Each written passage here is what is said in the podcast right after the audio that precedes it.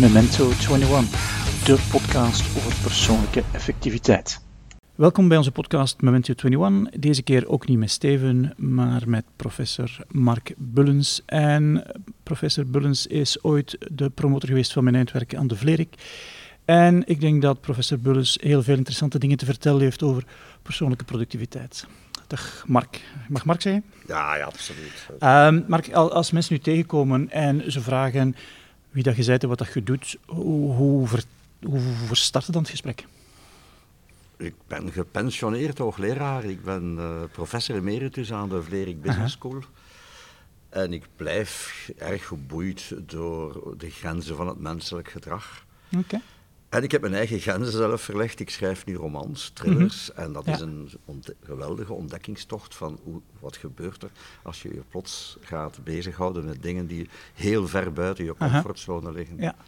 En um, uw volgende boek komt uit binnen enkele de vorige thriller is pas verschenen, uh -huh. Brussel-syndroom, ja. en de volgende zal ergens voor volgend jaar zijn. Oké, okay. en heb je een bepaalde ja, manier om dat te doen? Een bepaald proces of is het gewoon gaan zitten en schrijven? Uh, nee, ik schrijf dat samen met mijn schoonbroer. Hij zorgt voor het plot.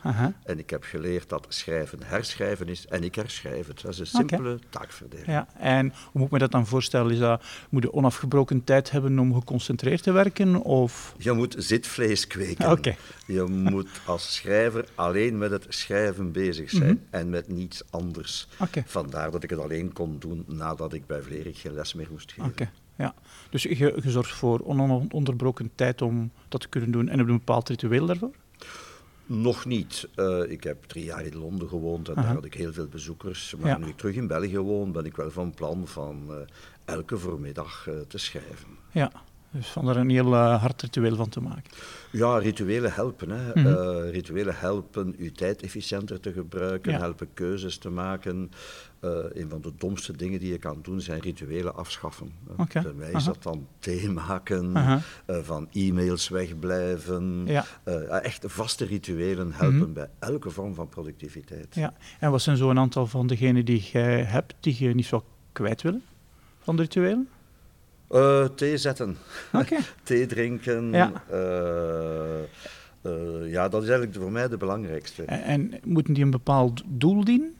Nee, rituelen zijn per definitie niet doelgericht, want anders okay. zit je met een, met een goede gewoonte, uh -huh. zoals bereid, alles voor, uh, ja. maak een schema. Mhm. Maar een ritueel is iets ja, dat op zichzelf niets te maken heeft met de hoofdactiviteit, ja. mm -hmm. maar die je heel zorgvuldig doet. En uh, ik ik heb nu een baard laten staan, maar misschien ga ik mijn scheerritueel terug invoeren. Dat okay. is elke ochtend die vijf minuten dat je moet heel erg concentreren op je lichaam. Mm -hmm. En dat is trouwens een hele goede relaxatietechniek, met je lichaam daar goed zorg voor dragen. Ja. Dat zijn rituelen die belangrijk zijn voor de productiviteit van dat menselijk ding, twee kilo grijze hersenmassa. Ja. Ja, wij denken van, goh, als we zouden meer meewerken met ons brein in plaats van tegen te werken, mm -hmm. zouden we veel productiever kunnen zijn zonder dat ons veel meer inspanningen zou moeten kosten. Ja en nee. Hè. On, ons brein is komisch onaangepast aan de situatie waarin wij ons bevinden. Mm -hmm. En ik ben eerder van het standpunt dat zegt, dus je gaat zeer artificiële methoden moeten gebruiken, mm -hmm. die dan eigenlijk managementmethoden zijn, ja. Uh, om uh, die dingen te presteren die van jou verwacht worden. Ja. E-mailen is geen normaal communicatiemedium. Dus mm -hmm. je moet ook artificiële methoden gebruiken om goed met e-mail om te ja. gaan. Zelfs vergaderen met een agenda is niet iets waar ons brein speciaal uh -huh. op voorbereid wordt. Ja. En dus je moet ook, als je een goede vergadering wil hebben, dat vrij artificieel mm -hmm. met bepaalde methoden en technieken voorbereiden en, en laten plaatsvinden. Ja. Bijvoorbeeld een bord, een van de sterkste methoden voor een vergadering beter laten plaatsvinden is, zorg dat er een bord is en iemand daar in een leesbaar schrift af en toe een sleutelwoord op schrijft. Ja. Dat is heel elementair, maar vergader nooit zonder bord. Mm -hmm. Ja, en, en moeten dan rituelen een tegenbalans houden? Ik heb het idee van, het artificiële moet toch mee iets gebalanceerd worden, want anders, ja, anders kunnen ze ons beter vervangen door robots misschien. Dat gaat gebeuren. Ze gaan ons vervangen door robots, daar hoeven we, hoeven we, niet aan te twijfelen. En daardoor gaan wij vrije tijd hebben om leuke dingen te doen. Boeken te schrijven. Uh, boeken te schrijven, en te lezen. cultuur en te lezen, te schrijven. Uh, ja, die rituelen dienen onder andere om dat brein wat in evenwicht te brengen. Mm -hmm. En dat kan variëren, hè, van naar, van naar uh, stripverhalen te lezen of films te kijken. Of ik wandel heel veel, maar mm -hmm. dat is dan een ritueel dat uh, buiten de werkplek plaatsvindt. Hè. Dus ja. ik, uh, dat is een deel van mijn werkweek, mm -hmm. van mijn uh, leefweek, dat ik verschillende keren heel lange wandelingen maak. Ja, en heel lange wandelingen gewoon om te wandelen of ook om te denken? Of om... Ja, daar pas ik een techniek toe uit het management. Als je geen brandend doel hebt, ga je nooit een gedragsverandering doen. Okay. En mijn brandend doel is elk jaar opnieuw de dode tocht van Bornem uitwandelen. Dat is 100 kilometer. Ja. Ik plan dat, ik organiseer dat. Mm -hmm. Ik denk na dat op mijn leeftijd het niet verstandig is van daar onvoorbereid aan ja. toe te gaan. Dus ik wandel 30 kilometer, soms is 50 en soms is okay. 70 kilometer als voorbereiding op die dodentocht. Ja. Maar dat doe ik enkel omdat ik weet dat de tweede vrijdag van augustus yes. die dodentocht eraan komt. Ja, uh, en heb je zo doelen nodig om dingen te doen? Absoluut. Ik denk dat... Je kan dat passie noemen, dat klinkt beter. Aha. Maar uh, ja, passie zonder concrete actieplanning is een soort droom, hè, een soort ja. uh, uh, fantasie. ik denk dat je passie nodig hebt, diepe motivatie, maar je moet dat proberen te vertalen in concrete doelstellingen, want dat richt dat deel van je brein dat je productief maakt. En namelijk je managementbrein, je executief brein, ja. heeft dat nodig. Concrete doelstellingen, tussenplanningen, metingen. Ja. Uh, en dat is bij mij duidelijk. Ik hou dat vol omdat ik zoveel kilometers wil wandelen aan die gemiddelde snelheid. Ja. En dat spreekt mijn managementbrein aan en ik heb daar mijn plezier in. Ja. En je volgt dat ook op? Ik volg dat enorm op. Ja, ja. ja, ja, ja. ja, ja. Dus, um, en ik weet als ik het niet zou opvolgen, zou ik stoppen, want het regent. Uh, Ja. Ik heb net zoveel gegeten, ik heb misschien god weet wat gedaan. Maar omdat je weet van ik moet deze week Aha. zoveel doen, dat is mijn doel en ik wil dat bereiken, dan Ja. voel je je niet goed als je dat één keer niet bereikt. Nu, het is geen dwangmatige handeling, ja. maar je kan niet zeggen ik wil volgend jaar in augustus die dode tocht wandelen en Als gewoon maand na ja. maand Ja. al die trainingen aan je laars lappen. Hè. Ja, zo een van eh, de bemerkingen die ik dikwijls maak is van, goh, als ik geen goesting heb om te gaan lopen, maar ik forceer me toch om 200, 300 meter te gaan lopen, ja, dan krijg ik wel goesting. En dat vind ik zo wel raar, dat mensen zeggen van, ja, je moet motivatie hebben om iets te doen. Maar ik merk, als ik iets doe, krijg ik motivatie. En ik ben daar niet uit. Ehm, wat dat daar de mechanismen achter zijn, misschien is het resultaat zien die wel helpt, maar ik vind het toch wel raar. Dat je iets moet doen om, om goesting en motivatie te krijgen. Ja, maar je moet kunnen opstarten. Er is blijkbaar veel energie nodig om op te starten. Mhm. Ik lees heel graag en toch kost het mij altijd moeite om aan een roman te beginnen. Maar eens aan pagina 20 wil Ja. ik hem niet meer stoppen. Aha. Eh, hetzelfde geldt met gaan joggen. Je moet je engageren om die eerste 200, 300 meter te lopen. Ja. En er gaat niets boven voor joggen, sociaal engagement, een belofte, een afspraak met vrienden. Je staat Ja. om acht uur op zondagochtend aan mijn deur en dan toepassen wat we weten uit feedback en beloningen. Mhm. En als ik niet Ja. de deur open doe, je moet alleen beloven de deur open te doen. Ja.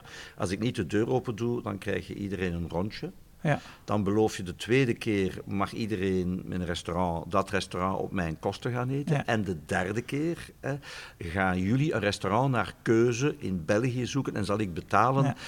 Iedereen zal aan die deur staan. Desnoods zeggen, ik ben ziek jongens, of ik heb een kater. Ja. Maar als je uit je bed komt en je kan de afspraak harder maken. Ik sta aan de deur in joggingsuitrusting. En zeg dan, ik ben ziek. Mhm. Jongens, succes. Ja. Je gaat niet één op de duizend keren niet Mhm. meelopen. Ja. En dat is een veel kleinere inspanning. Zeggen, ik ga 10 kilometer lopen. Ja. Dus je moet jezelf in actie krijgen. Aha. En dan is het klein maken een hele goede techniek daarvoor. Toen we heel Oh, erg ja. ken op wat dat BJ Fogg uh, van Mhm. Stanford zegt van je hebt iets klein nodig en dan ook, moet ook vieren zoals als je iets klein gedaan hebt. Oh ja, dat is... je- krijgt automatisch de beloning. Hè. Eh, maar je moet je sociale beloningen krijgen. Dus als je Mhm. vrienden uitnodigt om samen te gaan joggen... en Ja. om de, elke zondagochtend heb je een beurtrol wie vertrekt... Ja. eh, en wie gaat aanbellen bij wie. Het feit dat die vrienden komen open doen, dat die, eh, dat die Ja. een mopje vertellen, is al een beloning genoeg. Mhm. En daarmee hou je zo'n routines heel gemakkelijk vol. En, en heeft dat dan te maken met dat zoogdierenbrein in ons hoofd die daar een soort beloning van krijgt?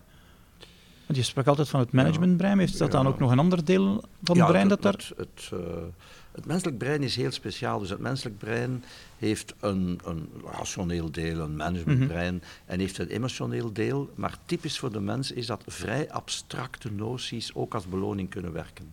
Ik heb mijn plicht gedaan. Okay. Ik wil sterven voor het vaderland. Ja. Als goede uh, Vlerik alumnus doe ik dit. Ja. En als je dat dan doet, dan ga je automatisch je goed voelen. Dus daar waar zoogdieren in principe alleen beloond zullen worden door eten, drinken, ge, uh, gestreeld worden, kan de mens enorme beloningen krijgen vanuit zijn managementbrein. Okay, Vele ja. managers zijn heel tevreden dat ze een plan hebben gehaald. Ja. Maar je moet dat brein helpen, je moet dat visualiseren, je mm -hmm. moet dat plan zichtbaar hangen ja. en afvinken. Niets is zo leuk als to-do-lijstjes, ja. eh, waar dat je dat kan afvinken. Ja.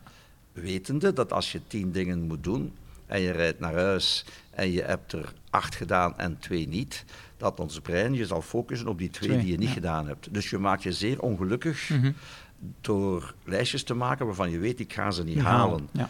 Want uh, ja, losses loom larger than gains. Dus verlies is veel zwaarder mm -hmm. te verwerken dan winst. Je moet zorgen als je naar huis gaat of naar een andere omgeving, dat je met een goed gevoel naar huis kan ja. gaan. Want anders betaalt het thuisfront het feit dat je twee van de tien niet gedaan hebt. Ja. Ja, wij proberen ook mensen te, te, te zeggen van, kijk, als je een lijstje maakt die niet doenbaar is, mm -hmm. ja, dan ga je verliezen. Ja. En uh, ook onze constatatie, mensen maken wel lijstjes, maar die zijn veel te groot. Mhm. Mm -hmm. Wat ze doen is niet meer naar kijken, ze doen naar iets anders, wat helemaal, ja, helemaal niet rationeel is. Ja. Maar denk ik te maken heeft met de angst van, ja, ik ben overspoeld, uh, ik ga in een vecht- of in een vluchtmode. Ongeveer alle experts zijn het eens dat de sleutel van time management is werk aan één taak tegelijkertijd. Werk die af en begin met je belangrijkste. Hè. Dat Ja. is het beeld dat men dan gebruikt van als je een emmer met stenen moet vullen Ja. en je hebt grote en kleine stenen, steek er eerst de grote stenen in en dan pas de kleine. Mhm. Ja. Dus als je je lijstje maakt en je hebt de eerste vijf gedaan van de negen, maar je hebt de grootste gedaan, dan kan je bijvoorbeeld daar punten aan geven. Zeggen, ik heb vandaag 92 op 100 gedaan, Ja. want die eerste was 30 punten. Ja. Kijk, dat is een hele belangrijke.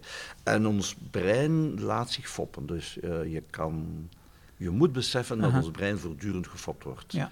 Eh, iedereen kan de ogen even sluiten, behalve als je aan het rijden bent, en gewoon denken dat je op een zeilschip zit. En dat lukt bij de meeste mensen. Mhm. En je brein denkt dat ook dat Ja. je op een zeilschip zit, of dat je aan het zonnebaden bent. Ja. hè.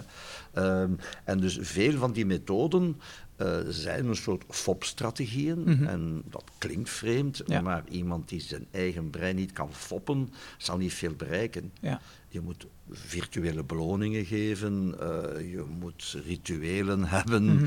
eh, je moet irrationele dingen doen, want ons brein is volkomen irrationeel. Hè. Eh, het kan rationeel zijn, ons brein kan zeer Aha. rationeel zijn, maar is in wezen, heeft maar twee opdrachten, dat is overleven en zich voortplanten. Ja. En daar zal er niet te veel rond gelachen worden. Maar als je een budget opmaakt, helpt dat brein niet dat gericht is op overleven Ja. en of voortplanten. Hè. Dat, eh, eh, dan moet je zelf foppen, dit is goed voor mijn voortplanting. Hè. En dan Ja. met wat humor of god, weet wat. En, en heb je dan over de loop van uw carrière gemerkt dat het voor eh, mensen moeilijker en moeilijker geworden is om ja, zich te blijven concentreren en zich te focussen op die belangrijkste taak? Ik ben een grote fan van Las Vegas en ik meen het. Je moet daar als manager ooit eens naartoe gegaan zijn om te zien hoe mensen gedragen. Dan zie je hoe mensen verslaafd geraken aan gerinkel, aan kleine winsten, aan een kans op grote winsten. En dat is een enorme ervaring om in die stad te zien hoe het brein reageert. Mhm. hè. En wat is er gebeurd de laatste 20, 30 jaar? Technologie is naar Las Vegas geweest heeft gekeken, ah, zo werkt zo'n eenarmige bandiet. Mhm. Dus je eigen smartphone zit vol ping-ping en vol eh, succes en beloningen. En telkens opnieuw een kans dat je een belangrijke mail mist, of dat je eh, een uur te laat weet dat Trump de oorlog verklaard heeft aan God weet wie, Ja. en je wilt dat niet missen. En vandaar dat het brein eh, onder invloed van die technologie voortdurend voor kleine beloningen gaat en steeds minder opgeleid wordt om wat te werken aan een langdurige beloning, zoals over vijf jaar zal ik vlot Grieks spreken, Mhm. oud-Grieks dan. Ja. Dat is echt niet meer van deze tijd. Ja. Vandaar dat ook in lessituaties, wij docenten weten, je moet je cyclus veel korter houden, Mhm. sneller de deelnemers actief maken, sneller een video tonen. Ja. De- het passief luisteren naar een spreker was vroeger ongeveer 20 minuten. Ja. Vele docenten durfden een uur of anderhalf uur. Maar als je nu langer dan zeven minuten niet met een grapje of een video of een, vooral een oefening, dat, ze- dat de mensen echt actief zijn, eh, dan zie je dat het, eh, het aandachtsniveau daalt Ja. spectaculair. En, en heeft dat dan ook een negatief effect op ja, productiviteit en effectiviteit? Misschien op productiviteit dan misschien nog niet, maar vooral op effectiviteit, denk ik.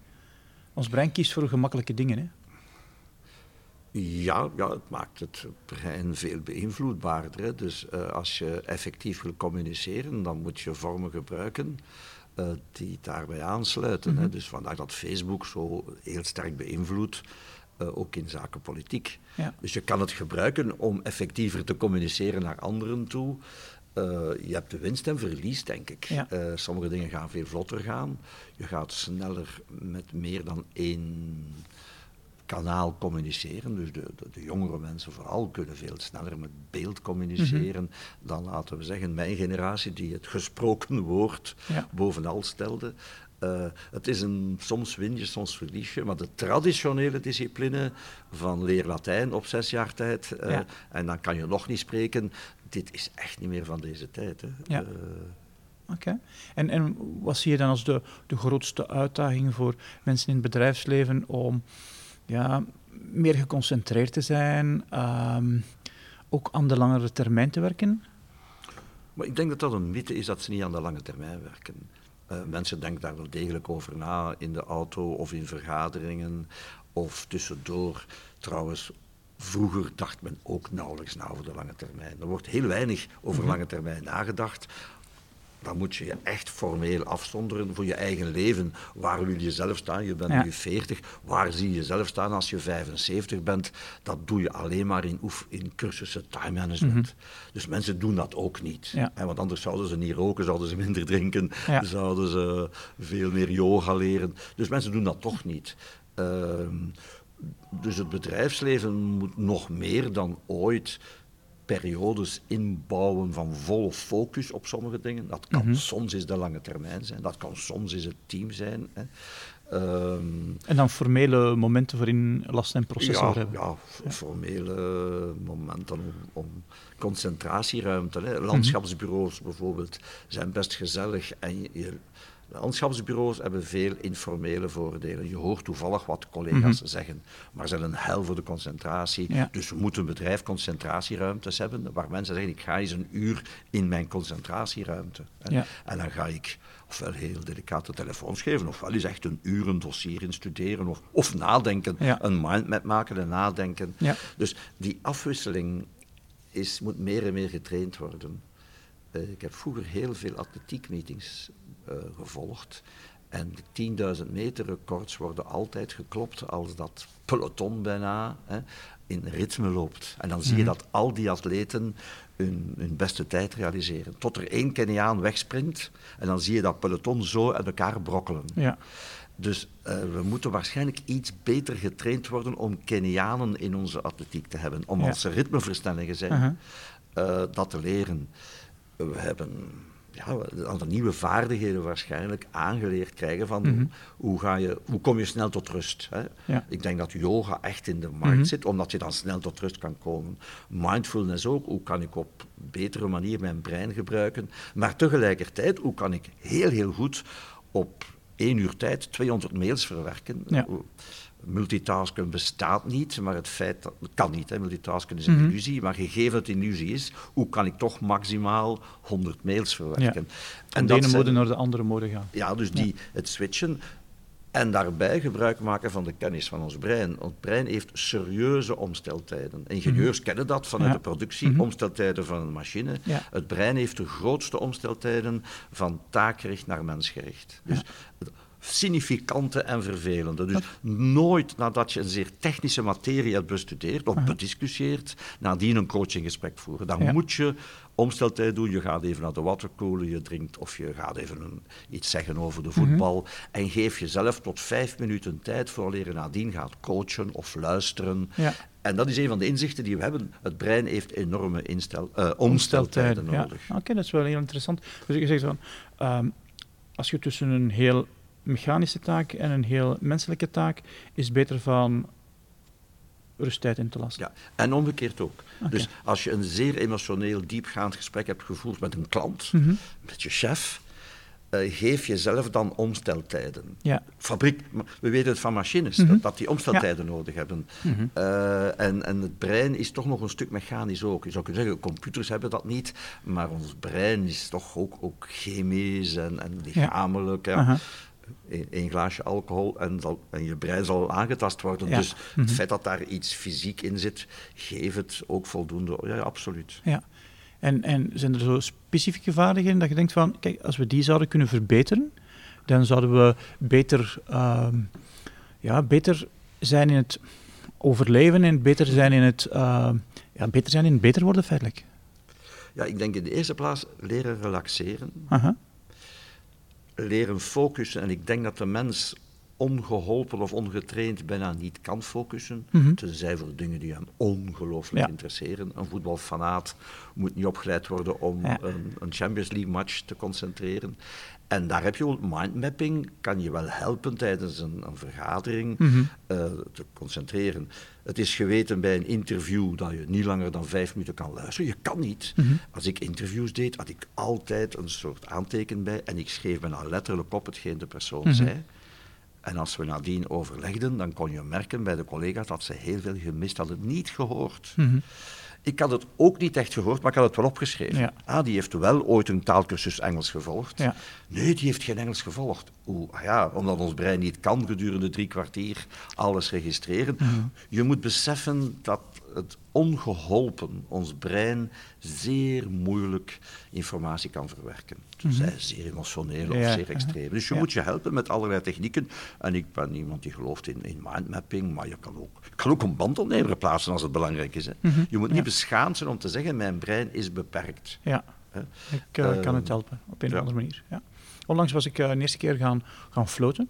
En dat is zo gelegd in een bad met, oh, met zout. En na een kwartier dacht ik van, oh, dat is hier compleet saai. Mhm.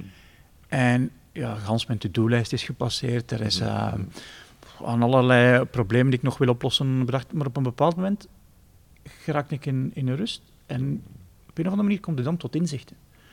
Alleen denk ik van, ja, maar door die saaiheid gaan, dat wordt toch ook wel een uitdaging. Ja, maar ik denk dat men volop zoekt op zijn Amerikaans om met technologie die periodes over te slaan. Hè. Biofeedback, dan krijg mhm. je zoiets op je hersenen en dan zie je, kan je de golven die je wil oproepen, een beetje oproepen en, en aanmoedigen. Als ingenieur ben ik daar wel fan van. Oh, ja. Maar, maar ik heb de indruk dat, je, denkt, dat je zegt van, hm, ik weet toch niet of dat, dat... Ja, ja, dat werkt wel, maar is ook, dan wordt het zeer kunstmatig. Mhm. Maar het is altijd kunstmatig. Hè. Dus daar is een, een, een wet die zegt, wat vanzelf is gekomen, zal niet vanzelf weggaan. Mm hè. heeft dat ooit gezegd. Het Belgisch deficit is vanzelf gekomen, het zal ook vanzelf weggaan. Ja. Maar was ook een mislukte politicus. En een gewoonte die wij hebben, dat we niet kunnen focussen en tot diepe inzichten mhm. komen als wij bepaalde hersengolven oproepen, ja. die zijn wij kwijtgeraakt. Ja, Vroeger had je die wel, want je ging elke week een uur naar de kerk en dan moest je wel met iets bezig zijn. Ja. Uh, je ging nog eens naar het lof ook, of naar de vespers. Uh, en dus, of andere. Ik heb nog als, jonge, als kind, jongeman, mij verveeld.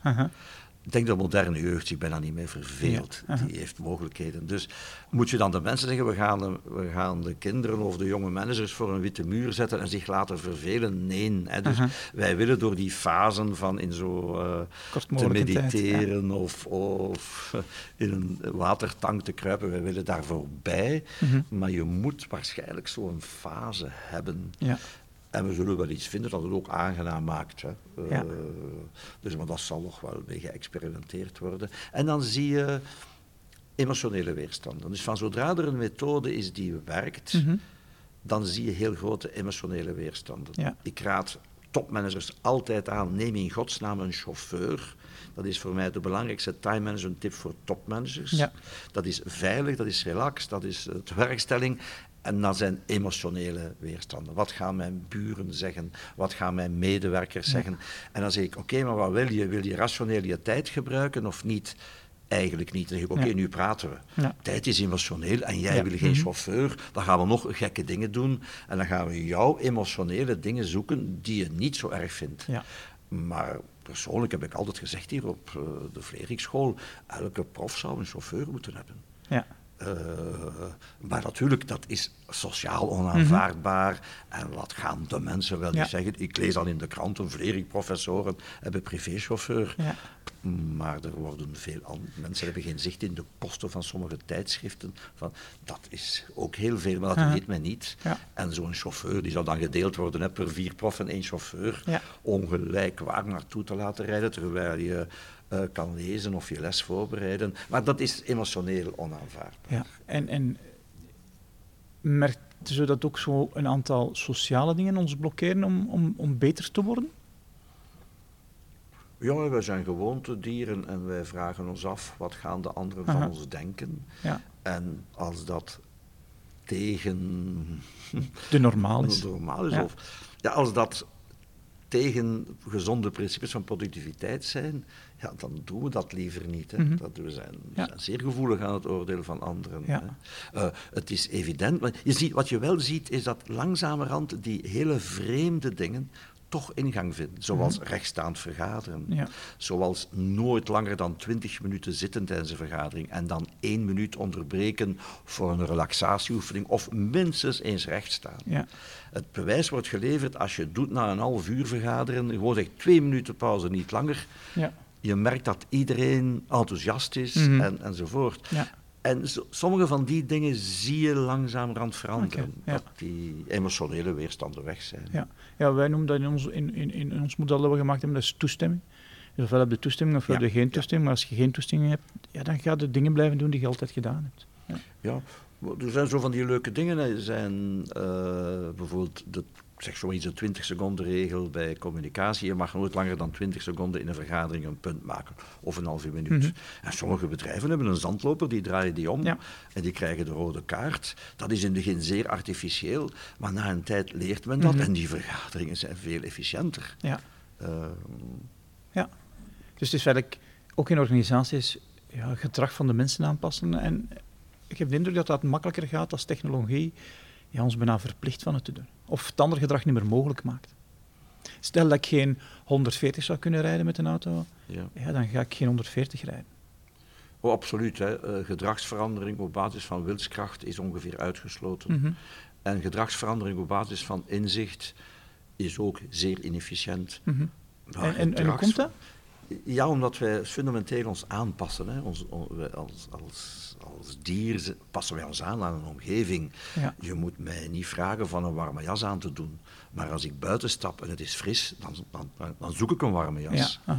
En uitleggen dat het wel beter voor mij zou zijn van in de zomer, zoals de Arabieren, een warme jas te dragen. Sorry, sorry, sorry. Ja. Ik voel dat niet. Ja. En als technologie ook onmiddellijk de resultaten toont, dan zie je dat mensen zeer snel zich aanpassen, omdat ze heel snel beloond worden. Mhm. Ik herinner mij de overgang van de mechanische schrijfmachine naar de elektrische schrijfmachine. Het secretariaat was daar tegen, Aha. want dat gevoel verdween van het indrukken van die toets. Toen kwam de tekstverwerker. Het secretariaat was daar tegen, want Ja. je kon niet meer fysiek dat op een blad zien. Dan heb je maar één oplossing. Verwijder die mechanische, verwijder die elektrische Mhm. schrijfmachines. En na een uur, hoogstens na een dag, is al die weerstand weg. En de proof of the pudding is, ze vraagt na een week, wil je terugkeren naar je mechanische? No way. Ja. En dat is de eerlijkheid. Je moet met mensen afspreken, we gaan dat proberen. Ja. En heel eerlijk, over 14 dagen of 6 maanden gaan we in staat zijn om de toestand opnieuw. Mhm. En dan ga je zien dat mensen, nee, wij willen niet terug Ja. naar die situatie. Of we willen wel terug. ja. Ja. Dat is heel uitzonderlijk Ja, hoor. mhm. Want dan heb je je vergist als mensen terug willen naar een vorige situatie en je hebt goede technologie gebruikt. Aha. Hè. Ik denk niet dat nog veel mensen terug willen naar een brief dicteren, die met carbonpapier uittypen, die in een omslag steken, die opsturen.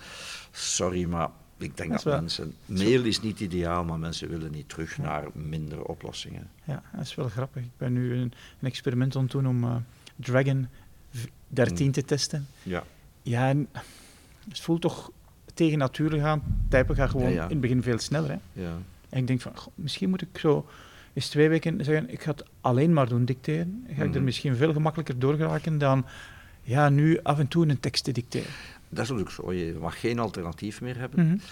En de technologie moet foutloos zijn. Dus als want je hebt geleerd om de fouten van de vorige technologie met menselijke patronen te compenseren. Mhm. En dat klavier is niet ideaal, maar je hebt geleerd je vinger eraan te passen. Je hebt misschien zelf een cursus blindtypen mhm. gevolgd. En nu moet je nieuwe routines leren, maar je wordt niet onmiddellijk beloond. Ja. Dus vandaar dat de technologie zo sterk moet zijn om in die eerste fase uh, dat leermoment te overstijgen. Mhm. En voor zover ik kan beoordelen, is tekstverwerking op basis van gesproken woord nog altijd onvoldoende sterk. Het zal vroeg of laat mhm. zo sterk worden dat je een dommerik bent, dat je voor dat soort dingen nog typt. Maar het moet sneller gaan, het moet foutlozer vooral gaan. het mhm. moet, en het moet, zelf, het moet zelf je ideeën beter weergeven. Vergelijk het met een goede journalist. Ik ben af en toe geïnterviewd geweest en een topjournalist schrijft een beter artikel dan ik heb willen zeggen. Mhm. Dan zeg je, zo wil ik nog geïnterviewd worden. Dus de dag dat je, je Dragon zoveel, uh Dragon 24, je tekst beter schrijft dan je zelf zou schrijven, zeg je wel, dit moet ik hebben. Ja.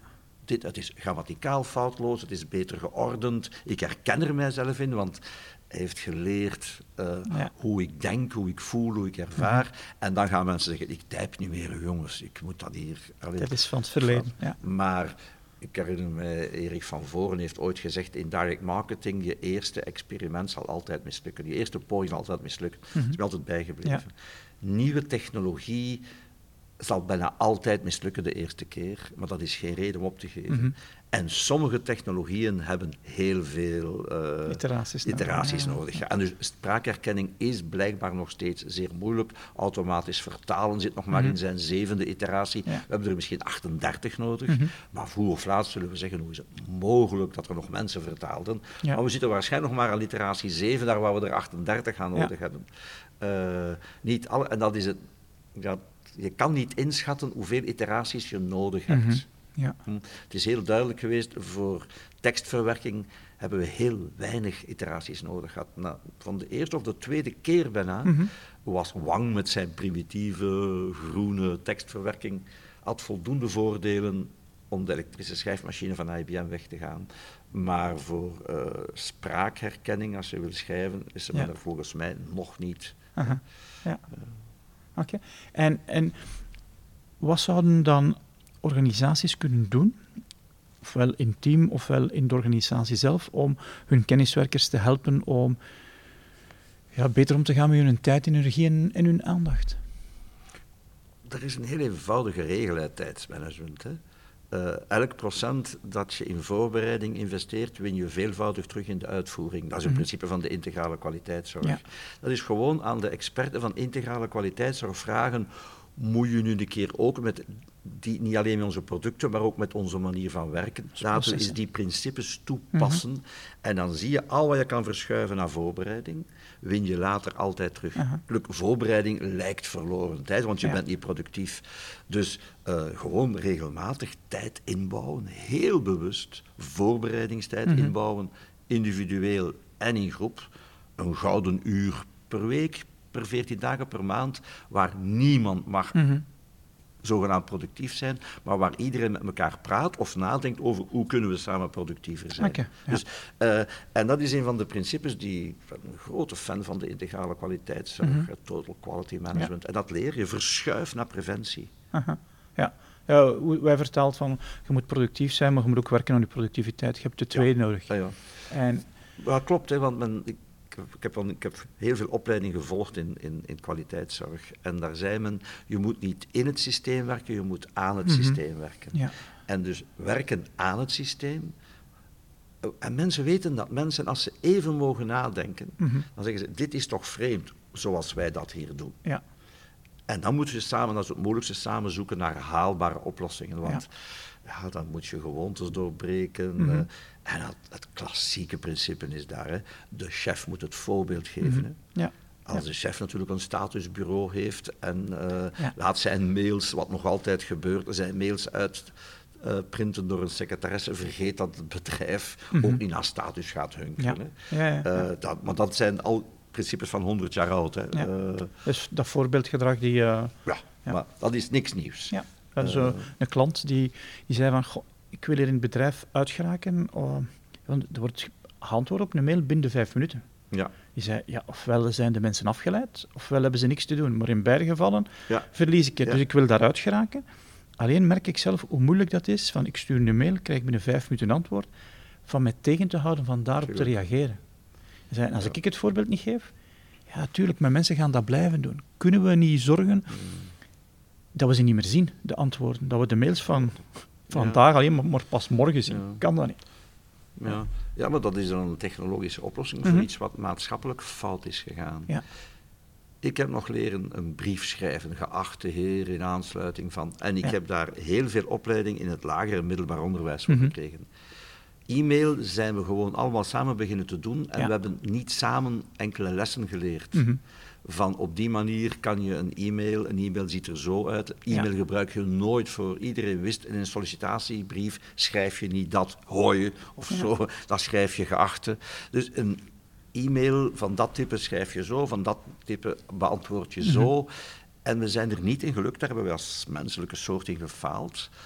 Om, om afspraken te maken hoe je op mails antwoordt. We hebben dat in de straat, als iemand tegen jou zegt hi, dan zijn wij geprogrammeerd over eeuwen van terug te knikken. Ja. Als je niet terugknikt, dan gaat de, de, de, de stam Ja, gaat vreemd reageren. Hè. Maar in mail hebben we geen enkele opleiding. Ja. Geen enkele socialisatie is een beter woord. Ja. En vandaar krijg je heel vreemde dingen van schuldgevoel omdat je niet binnen de vijf minuten op een mail hebt Mhm. geantwoord. Of een zeker goed gevoel als je snel antwoordt. En dan moeten we dat waarschijnlijk met technologie oplossen. Ik denk dat het te laat is om ons te socialiseren. En we gaan moeten zeggen, kijk, daar zit automatisch op dat soort mail een vertraging Mhm. op. Of de zender heeft twee keer per dag recht om te vragen, snel antwoorden. Twee keer per dag in het Mhm. bedrijf. Ja. En niemand heeft meer dan twee keer. En in- met technologie, en dan moet je goed nadenken welke van mijn twee mails wel ik snel antwoord. En mensen gaan het snel geleerd hebben hoor. Oeh, Mhm. oeh. Ja. wij leren snel hè. Ja, zeker als we de pijn voelen. Hè. Ja. Ja.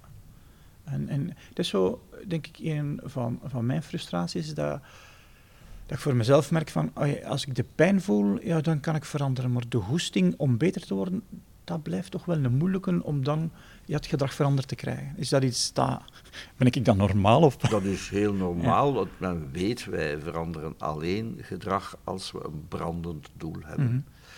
Dus eh, die dodentocht wandelen is voor mij een brandend doel. Ik engageer me, iedereen weet Mhm. dat. Hè. Die roman schrijven, daar was ik mee bezig, iedereen wist dat. Ja. Eh, Dat is een brandend doel. En dan zie je zelf een hele reeks dingen doen die je anders nooit zou gedaan Mhm. hebben. hè. Ja. Maar als je dat brandend doel niet hebt, van ik Aha. zou wel eens willen wat kilo's kwijt zijn, Ja. ik zou wel eens een grotere maildiscipline, het zou leuk zijn mocht ik, dat werkt niet. Dus Ja. je moet je brandend doel heel zorgvuldig kiezen Ja. en je zwaar engageren. Vandaar dat ik zeg, eh, wet met je kameraden, Ja. eh, maak het een deel van je sociale persoonlijkheid en kies er maar één. Ja. Eén enkel. Mhm. ja. Dus een beperkt aantal doelen. Eén. Ja. Eén wel heel weinig, één brand. Nee, maar je hebt daarnaast het managementbrein op het werk, Ja. is een gewoon de klassieke theorieën over maak je doel concreet, Ja. maak het meetbaar, werkt voor gewone dingen die je toch moet doen. Op het werk moet je een aantal dingen Ja. doen.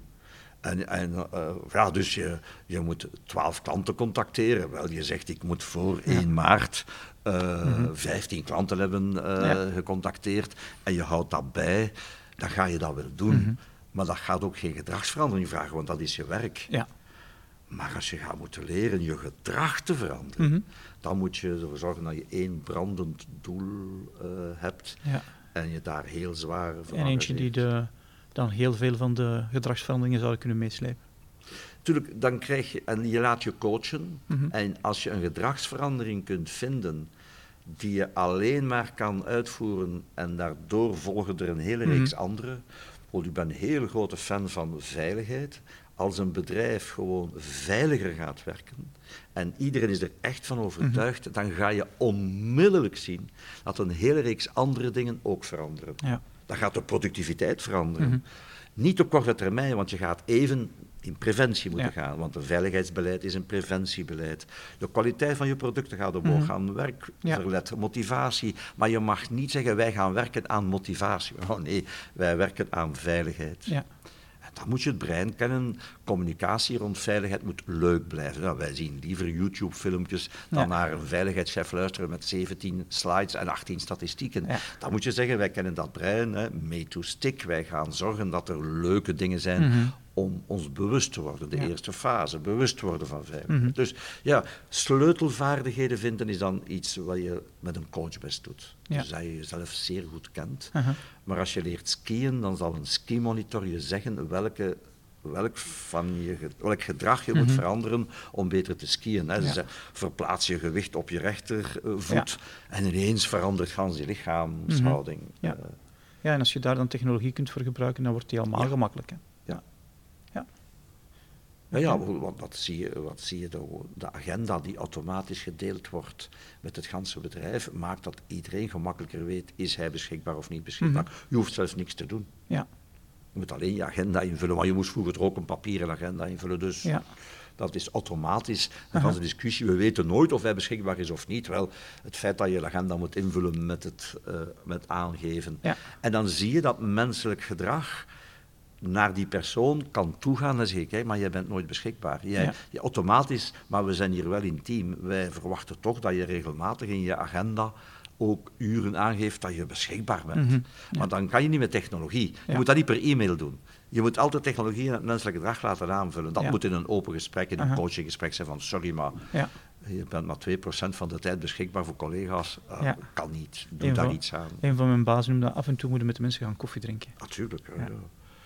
Ja. Ja, Nuttige overtolligheid inbouwen, zou Herman van den Broek gezegd hebben. Hoe noemde dat? Nuttige overtolligheid. Je moet dus Ah, ja, af en toe dingen doen waarvan je weet op korte termijn brengen ze niet op. Ja. Maar op lange termijn kom je zoveel informatie te weten, krijg je inzicht en aanvoelen zelf in wat anderen denken, voelen, dat je veel tijd uitspaart als je later die Mhm. mensen gaat nodig hebben. Ja. Dus je bent ook voorstander van het inbouwen van eh, een soort dode tijd. We hebben, eh, management is te ver gegaan, dus we zijn met de moderne managementtechnieken, is alle vet weg, Mhm. Ja. lean en mean. Maar eh, je krijgt dus dysfuncties, Ja. omdat een deel van de kennis bijvoorbeeld wordt opgebouwd ja, onbewust. En wij kopiëren heel veel. Maar Mhm. als je niet meer met je baas of met een, met een guru van het bedrijf kan meelopen, gewoon om even meelopen, kan je ook niet kopiëren. Ja. Dus je, kan, je moet zorgen dat je 80% van je processen goed plant en, en lean en mean Ja. en, en, geen, en super efficiënt. Maar er zijn 20% van de tijd die je moet lering, leraar-leerling relaties, Mhm. eh, gewoon collegiale, is mee met een verkoper het veld in. Dat vervangt geen statistiek over marktaandelen. Je moet eens Ja. met de verkoper mee het veld in en samen een koffie gaan drinken en samen over de familie vertellen. En heel veel nuttige overtolligheid. Want Mhm. je zit samen in die auto en je kletst wat over Ja. de voetbal. Maar plots krijg je eh, dat inzicht, dat aanvoelen Mhm. ook van dit is klantgerichtheid. Ja. Ja. Mensen spreken heel veel over wij moeten klantgericht zijn en ze laten nu niemand van de boekhouding eens een dag mee naar de klant te gaan. Sorry. Ja. Het is niet omdat men een vijf punten actie van klantgerichtheid heeft dat je mensen klantgericht worden. Mhm. Ga bij die klant, Ja. snuif die. Ja. Luister naar het dialect. Ja, maar elke klant is anders. Ja, dat is een grote les. Dan ga je echt weten dat elke klant anders is. Eh, Een slide met zeven bullet points, elke klant is anders, dat dringt niet door. Nee. Ja. Ons, ons brein heeft verhaaltjes nodig. Hè. Absoluut, Ja. absoluut. Al- Als je... Wij geloven heel sterk met extra tijd dat als, als we willen beter worden, dat we onze volgende bottleneck moeten vinden. Dus als we die oplossen, dan, dan, dan gaan we vooruit. Zijn er voor u zelf zo bottlenecks dat je zegt van, daar heb ik toch aan ontsluiten? In mijn persoonlijk leven, ik denk dat ik net zoals ongeveer iedereen altijd worstel met gezond eten. Aha. En uh, dat blijft een grote uitdaging, niet alleen voor mij, maar voor ongeveer iedereen die ik ken. Het is waarschijnlijk zo biologisch dat alle trucken die ik toepas, van brandend doel en dergelijke, zelfs niet werken. Dus ik vermoed dat ik nog een stap verder moet gaan of nog een brandender doel krijgen. De kok in huis moeten halen. En de kok, ja, maar ik heb al vaak gezegd, als ik ooit de lotto win, het enige wat ik echt ga veranderen, ik neem, ik, ik, ik neem een kok. En dat, als je met mensen praat, wat ga je doen als je de lotto wint? Dan zie je dat ze daar allerlei vreemde ideeën over hebben. Want de meesten weten al, in geen geval uh, extreem mijn levenswijze veranderen. Tot je zegt, zou je dan, ah ja, een kok nemen. Of een chauffeur. Een chauffeur, nee, want de mensen rijden graag met die auto. Heel vaak. Ja, staan niet graag in files, maar ze rijden graag met die auto. Maar een kok die gezond en lekker kookt, mm wauw. Dat, en, dan weet, en dat is die, ja, die engineeringstrategie. Ik kan alleen maar eten wat die kok voorschotelt, maar het zal lekker en gezond zijn. Terwijl nu heb ik de vrijheid om pseudo-lekker heel vaak en vooral ongezond te eten. Ja. Dat is een heel mooi boek, die noemt Wired to Eat van Rob Wolf. Die zo beschrijft hoe dat komt dat ja, dat je een hamburger lekker veel te ruiken, maar appels helemaal geen geur hebben. Ja, ja. ja. Eh, en hoe dat komt dat we zo, ja, zo verleid worden en al die keuzes ja, niet echt zorgen voor mentale energie. Want hoe meer dat je moet kiezen, hoe minder energie dat je hebt. En hoe dat, dat dus een, een ja, systeem is die zich in, de, in gang houdt. Hè. We zijn fundamenteel geprogrammeerd als er vet en suiker is om daar massaal veel van te eten. Want overmorgen kan het zijn dat er geen eten meer is en hebben we best een voorraad. Ja. Maar dat is nu niet meer nodig. Ja. En wij worden, we, krijgen geen, we krijgen waarschuwingen voor als er een spin komt of als er een rat komt. Mhm. En die zijn weinig relevant, maar we krijgen geen lichamelijke waarschuwingen als we een pak frit met mayonaise zien, als we een hamburger zien, als we een, een chocoladereep zien met heel weinig chocolade in en veel suiker. We krijgen gewoon geen mhm. waarschuwingen. Integendeel, ons dopaminesysteem zegt wauw, ik anticipeer al de beloning, dit gaat lekker smaken. Ja, ik, vat dat zo samen van, ons brein dat is geëvolueerd in, in, omgeving van te weinig. Ja, ja, absoluut. En we zitten nu in een omgeving van te veel en dat brein ja, is er niet voor gemaakt. Is een beetje het probleem van de economie ook. Onze, econo onze economische denkmodellen mhm. komen van schaarste. Economie is het oplossen van schaarste. Je kan moeilijk zeggen dat we in een, leven van, in een wereld mhm. van schaarste leven. We, we, leven in een wereld van on grote onevenwichten. Ja. Te veel van dit en waarschijnlijk te weinig van mhm. iets anders. En de economische mechanismen zijn er nog niet in gelukt om dat in evenwicht te krijgen. Maar je ziet, rekeningrijden is daar een mooi voorbeeld van. Hè dat zou dat wel wat in evenwicht krijgen. Mhm. Eh, dus, maar dan moeten we nog, onze economen zouden sterkere modellen moeten ontwikkelen. Want de eerste lijn is altijd technologie mhm. en de tweede lijn is economie. Denk aan de zonnepanelen. Hè, de technologie was primitief, maar er waren enorm ontwrichtende economische modellen. Iedereen plaatste zonnepanelen. Hè.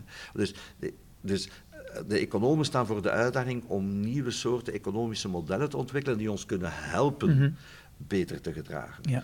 En ik geloof in de vrije markt. Laat al te beginnen ons betalen wat het kost. Mhm. En een vliegtuigticket naar New York heen en terug kost aan de maatschappij veel meer dan 400 euro. Maak het dus, verbied het dat het 400 euro kost. Mm Subsidieer de kerosine niet. Laat de, het vliegtuigticket ook de, de, milieuvervuiling betalen. En laat iedereen vrij om een vliegtuig te nemen naar New York heen en terug. Maar geef niet de vrijheid om dat ver, ver beneden de marktprijs mhm. te betalen. We, laten dat ook niet toe uh, dat China bij onze producten dumpt, maar we laten wel toe dat onze luchtvaartmaatschappij een ver beneden de marktprijs vliegtuigtiketten aanbieden. Laten we volledige prijs betalen. Dus technologie eerst, uh, economie volgens en pas dan eigenlijk gedragsverandering. Als psycholoog heb ik geleerd dat technologische veranderingen zijn het, het best voorspelbaar mm en het meest intens. Tweede, mensen reageren zeer sterk op economische intensief, incentives. Geef ze een bonnetje of 10% korting. of, uh, ze reageren daar intens op. Dus stuur gedrag aan via economische modellen. En als daar niet mee werkt, dan moet je met oproep van achter de vlag te stappen. Of een goede burger uh, draag een trui in plaats van uh, je chauffage hoger te zetten voor het milieu. Dat werkt niet. Okay, dat, is, dat zijn oproepen tot de derde defensie. Ja. Uh, België heeft een zeer mooi voorbeeld van waar het wel gelukt is. Ik heb drie jaar in Londen gewoond en zij sorteren nauwelijks vuil. Mhm. België is erin gelukt van met containerparken, Mhm. de zogenaamde milieubox, die- Ja. maar die was er toch. Dus met een stukje technologie Mhm. de Vlaming aan te zetten. En oorspronkelijk waren die gratis, die containerparken waren gratis. Nu mag je flink betalen. Dus, en die gewoonte is gekomen. En toen ik bezoekers kreeg in Londen, waren alle Belgen woedend dat ik niet sorteerde. Je kon niet sorteren. Ja. En dus het gedrag is dan uiteindelijk diep Mhm. geworteld. Ja. Maar zonder economische incentives, zonder technologische verandering, is het heel zeldzaam dat mensen hun, hun gedrag echt veranderen. Ja. Je moet dan de pijn voelen, maar En dan nog, hè? je weet niet goed waarom dat je die pijn voelt. En, eh, Ja. Oké. Mooi. Maar ik zie dat we al rond eh, de 50 minuten hebben. Zo, ja. Ik ga weer afronden. Ik vind het een heel tof gesprek. Ehm, en dus de laatste vraag die we altijd stellen, Mark, is... ehm, als er zo... Ja, onze podcast noemt Memento 21, naar een film. En die een hoofdrolspeler had drie dingen op zijn lijf tatoeëren die hij nooit wilde vergeten. Wat zijn zo drie dingen die jij eh, nooit wilt vergeten? Werk aan één ding tegelijkertijd. Leg verschillende eieren in je mandje. Dus streef niet één enkel doel aan. Je hebt wel één brandend doel, maar daarnaast moet je nog wat andere doelen hebben. Leg dus verschillende eieren in je mandje en zorg heel goed voor dat mandje. Dat Ja. mandje, dat ben je zelf, lichamelijk, geestelijk. Mhm. eh, en die drie dingen zou ik tatoeëren eh, op mijn eh, ja. arm. En Mark, is er nog iets dat je aan, aan ons eh, luisterpubliek wilt eh, vertellen? Je mag gerust een plug doen voor uw huidige boek, uw volgende boek. iets dat je nog wilt vertellen? Ah, hoe fascinerend ik het heb gevonden om die thriller te schrijven, het Brussel-syndroom. Dat was een unieke ervaring. En de meest unieke ervaring is dat je dan een soort kunstenaar wordt. En dat je dan plots gemeenschappelijk bezit wordt. Iedereen heeft daar een mening over. Ja. We hebben diehard fans. Mensen die ongelooflijk, dat is een visionair boek. Dat is, grappig, dat is geen gewone thriller. En je hebt tegelijkertijd mensen die zeggen, oh, daar is weinig bloed in. En, eh, en dat is heel vreemd van zo eh, door een hele brede groep heel extreem beoordeeld te worden. ja. En dus ik roep iedereen op van tot die fans te behoren, Ja. van te zeggen het is een spannende, visionaire thriller. En, en wat maakte het uniek? Was het dan de eerste keer dat je dat zo meemaakte? Voor mij, ja. Ja, Dus het, ik heb eh, heel veel moeten afleren. Dus het allermoeilijkste voor de mensen is afleren. Mhm. En ik heb al 1500 columns geschreven, 15 non-fictieboeken. Ik dacht dat ik kon schrijven, Mhm.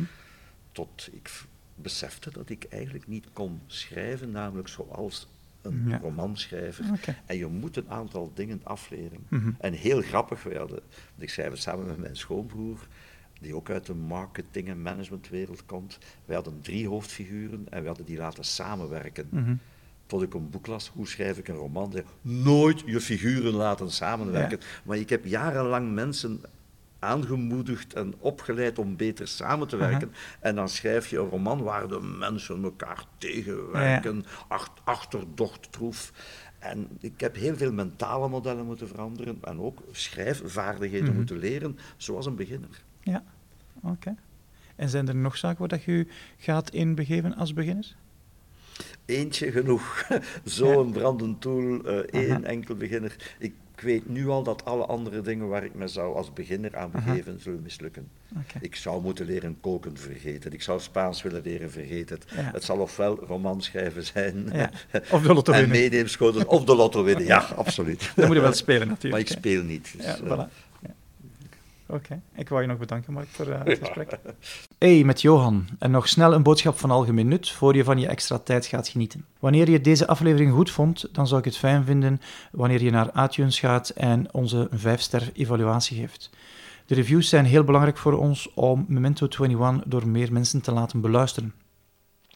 En het zal Steven en mij heel veel plezier doen wanneer je deze aflevering via je sociale media aan je contacten doorgeeft. En dat kan door naar onze website te gaan, extratijd.be, het desbetreffende blogpost van de podcast te kiezen en dan via de knoppen via je sociale media te verspreiden. Dankjewel voor deze twee acties en we spreken elkaar volgende week voor een nieuwe aflevering. Dag!